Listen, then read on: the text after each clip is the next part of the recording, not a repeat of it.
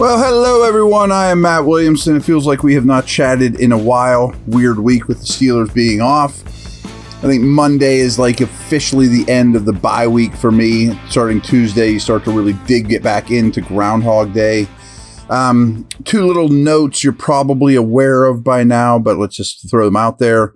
Diontae Johnson and McFarland have uh, their window has been opened to resume practicing. And what that means, they have 21 days to activate both off the injured reserve. My article this week, spoiler alert, is all about Diontae. I think you'll enjoy it. I think it'll give you some optimism. I fully expect him to be back in the mix immediately, if not sooner. And McFarland, I think, as well, which is another nice jolt of energy to a much needed offense. Um, I'm going to go more around the league today, but I, a couple things I'm really monitoring this week, what we're hearing out of camp, who I'm talking to. I really want to see an uptick in rookie action from the Steelers. I want Broderick Jones to be the left tackle. I want Porter to be the left corner. I want Benton to be heavily, heavily in the mix on the interior, no matter down and distance, personnel package, no matter what. And Washington's going to get a lot of action because of Freiermuth. They're already. Well, I don't know if they're already. We'll see. It's time to know. Um, so that's really all I got on the Steelers today. Obviously, they're chilling. Um, but I wanted to talk a little bit about the Rams, just their game. Interesting. They beat Arizona, who's a bad team.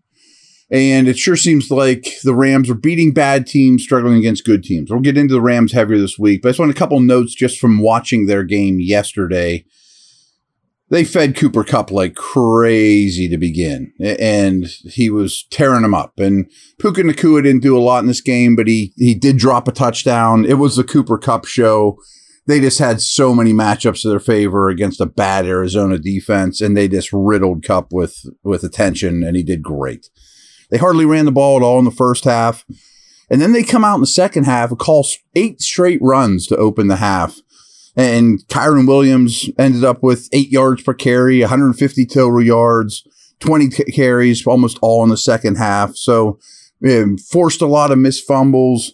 And Stafford was quite good, didn't turn the ball over, more than enough to beat a good, uh, bad Cardinals team. Um, Aaron Donald, sure you've heard of us, this dude led all players with six quarterback pressures, and he had three tackles for loss. Um, just living in their backfield, basically, all run, pass. They had no answer for Donald whatsoever. And then a rookie I wanted to talk about too is, is Byron Young. He's a defensive end for them. Him and Donald are really their only pass rush th- threats, but he's done a really nice job. Young. He had five pressures in this game got a sack on Josh Dobbs late late in the game too. Um, they may have really found someone in Byron Young. Um, a couple little things here. Again, they had three carries in the first half, and then immediately went you know eight straight runs as I mentioned. And then the second half, they they added points in all but one of their second half drives. Cooper Kupp was amazing. The Rams defense generated pressure on 23 out of 46 dropbacks. That's 50% of the dropbacks that Dobbs took. He was under pressure. That's the highest pressure rate in a game this entire season. How about that? Pretty crazy. Um, okay, quick break, and then I want to talk about the division.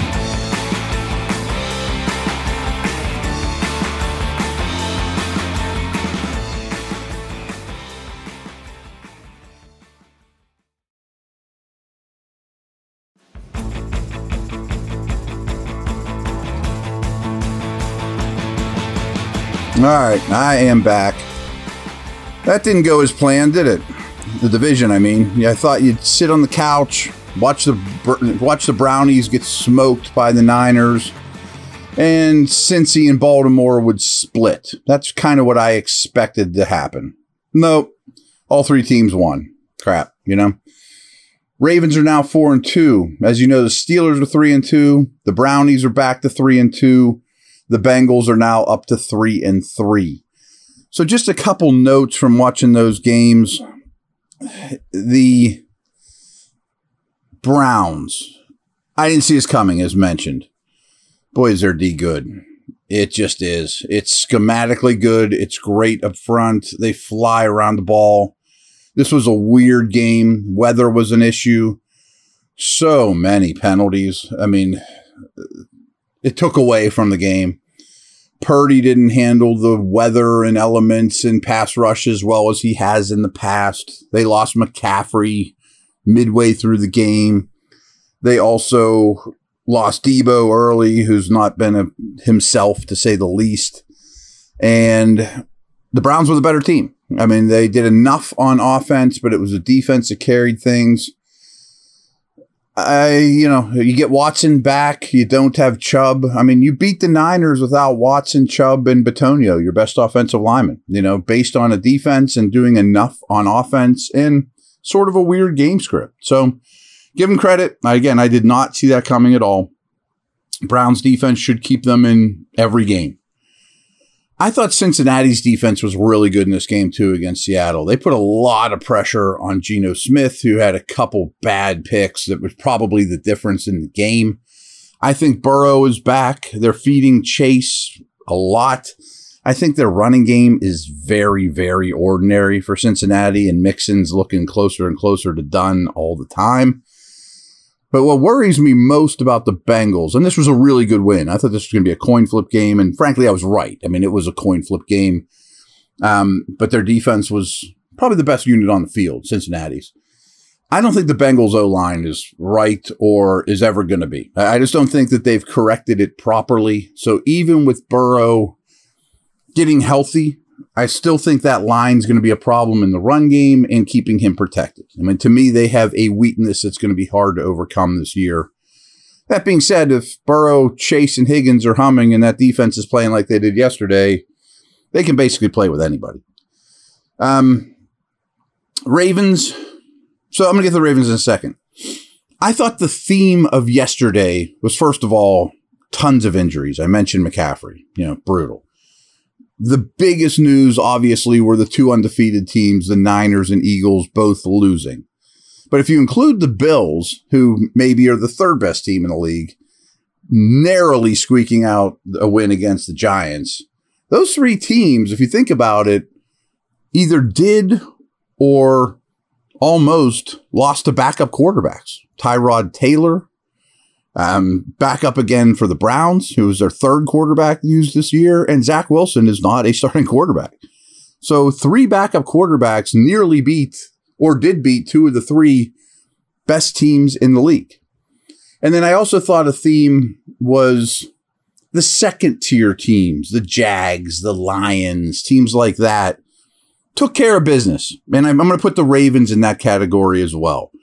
They're, they go overseas dangerous game, physical Titans team, and they did enough. I mean, it was all the Justin Tucker show. They didn't score a touchdown. Lamar started really strong, but there's some warts, growing pains to that offense in Baltimore. Defense is quite good. Tannehill got knocked out of the game. Tennessee might have the worst offensive line in the league. So I don't put a lot of stock into, wow, that's an amazing win by the Ravens.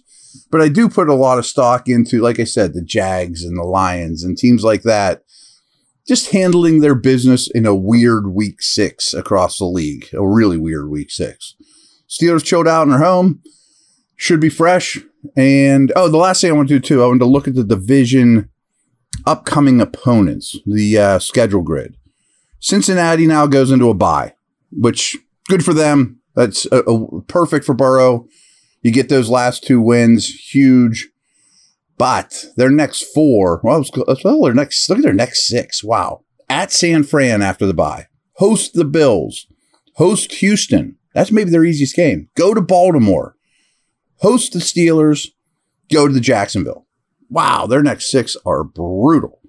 The Brownies don't have it nearly as bad. They just played the Niners. That was their brutal one. They go to Indy.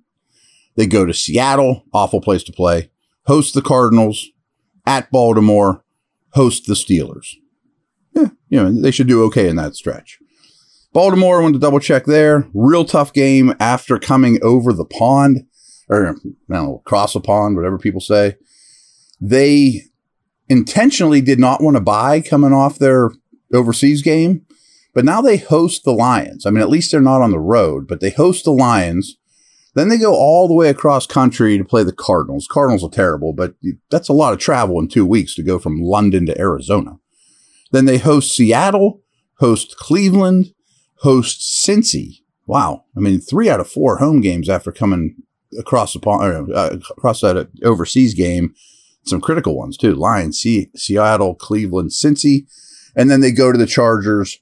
A very late Week 13 bye for Baltimore. So I found that interesting. Um, the rest of the week will be more Steeler centric, more Ram centric.